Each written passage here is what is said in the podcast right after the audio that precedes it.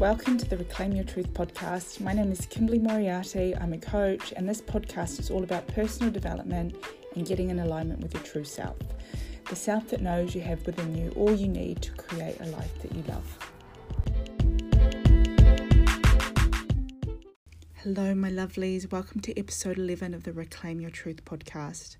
I was actually just having a laugh to myself when I was checking what episode we're on because I started this podcast back in December 2020 and it's now June 2022 and I've only just made it to episode 11. So bear with me, it's a bit of a slow burner. Anyway, it's been a few months since I've recorded anything and to be totally transparent, it's just not been a priority for me right now. Um, I've been focused on other areas of my business and and I've got a little baby girl who's now 8 months old. But I love having this podcast and knowing when I get the inspiration to record something, I can do that. Because, hey, I'm playing this game of life by my own rules, hey. So, anyway, what I wanted to share with you this week was something that happened to me the other day. And I wanted to share it because it's a really good example of how we can get caught up in our feelings. So, just to give you a bit of backstory, I've been selling some of my daughter's things on Facebook Marketplace, uh, like a few things she's outgrowing. And if you're not familiar with Facebook Marketplace, it's like a part of Facebook where you can buy and sell um, new or used items. So I had three people interested in the play centre, and one of them was actually meant to come on Saturday to pick it up, but she never showed up. So I offered it to two other people who were also interested, and both of them wanted to take it. So, keeping my options open and you know trying to avoid the same thing happening, I decided it would just be a first come first serve basis. So what ended up happening is the lady who was meant to come pick it up on Saturday contacted me on Sunday and said she would be over later in the morning to collect it. So I waited for her to come um, and once she did, you know, I did the right thing and I and I let the other two know that actually it was no longer available. Now, here's where this gets interesting.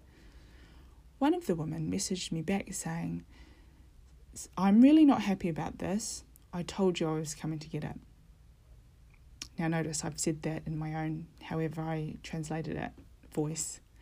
Now, at the point of reading this message, I just felt this rush of energy rise in my chest and and I recognized it as anger. So without even thinking, I started messaging her back a bit of a bitchy message.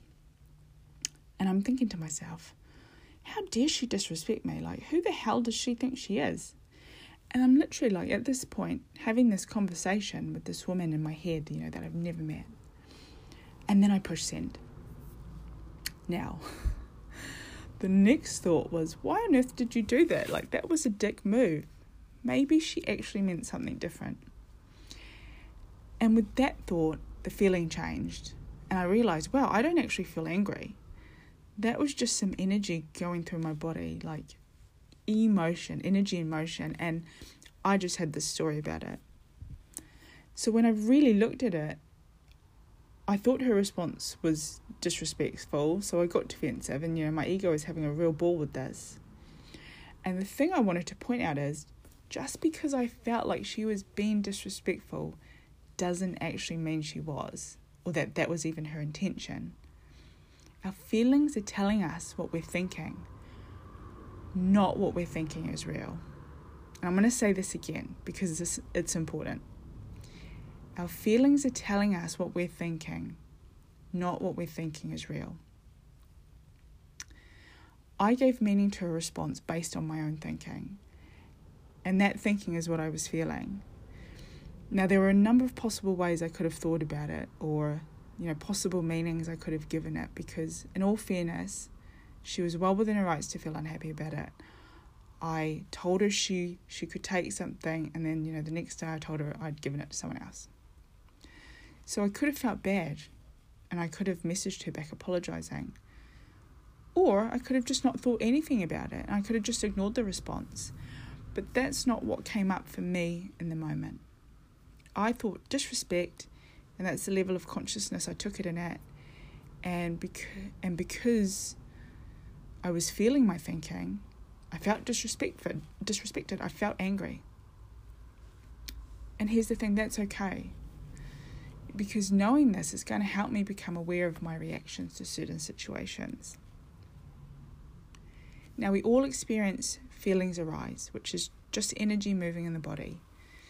And they're like the physical manifestation of our thinking. Like thoughts and feelings come from the same energy, but feelings is just a name we give the sensation of thought in our physical body. So we have this energy moving through our body, and depending on the circumstances, we attach meaning to the feeling and we think that that, that feeling is who we are. But it's just the experience of our thinking taking place. Now, I've often heard that feelings like anxiety, fear, excitement, they're all um, physiologically felt the same in the body. So what makes what makes our experience of these sensations different? We could say that feelings are actual actually like neutral. They have no meaning until we give them meaning.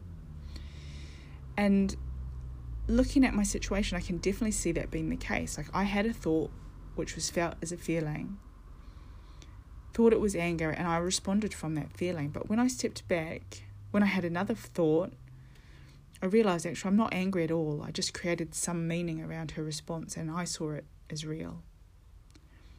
And I know I've spoken about this previously, but learning to get curious about your feelings is a really great way to step step away from them, to separate yourself from them, to step out of the field and into the inquiry of, inquiry of what is this about? and I don't always catch myself. Like I probably do at least four to five times out of ten, and it's getting easier to do. But the impact this has had for me is huge. I don't take things so personally.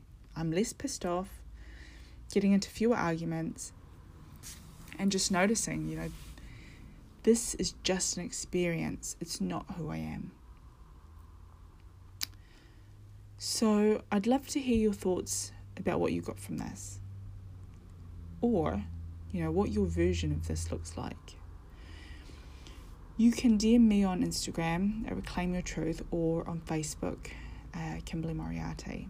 I've also just started a Facebook community for women, which is focused around self love and having a better relationship with yourself. So if you want to join, you can find the link on my Instagram.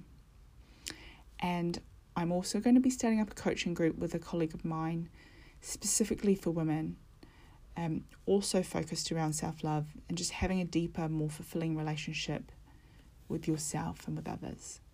So, if this is something you're interested in, DM me because we only have a few spaces available.